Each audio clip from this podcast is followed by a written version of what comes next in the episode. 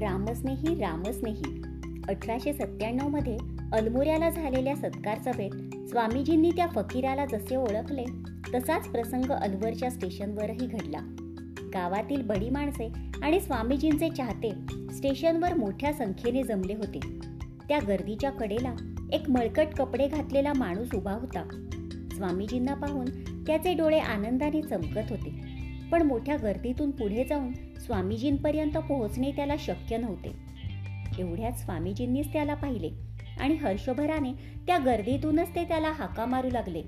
रामस्नेही रामस्नेही! लोकांनी रामस्नेहीला पुढे जाण्यासाठी वाट करून दिली. स्वामीजींनी त्याला प्रेमाने जवळ घेतले आणि त्याच्याशी खूप खूप गप्पा मारल्या. पदभ्रमणाच्या काळात स्वामीजी अलवरला आले होते. त्यावेळचा तो त्यांचा मित्र होता.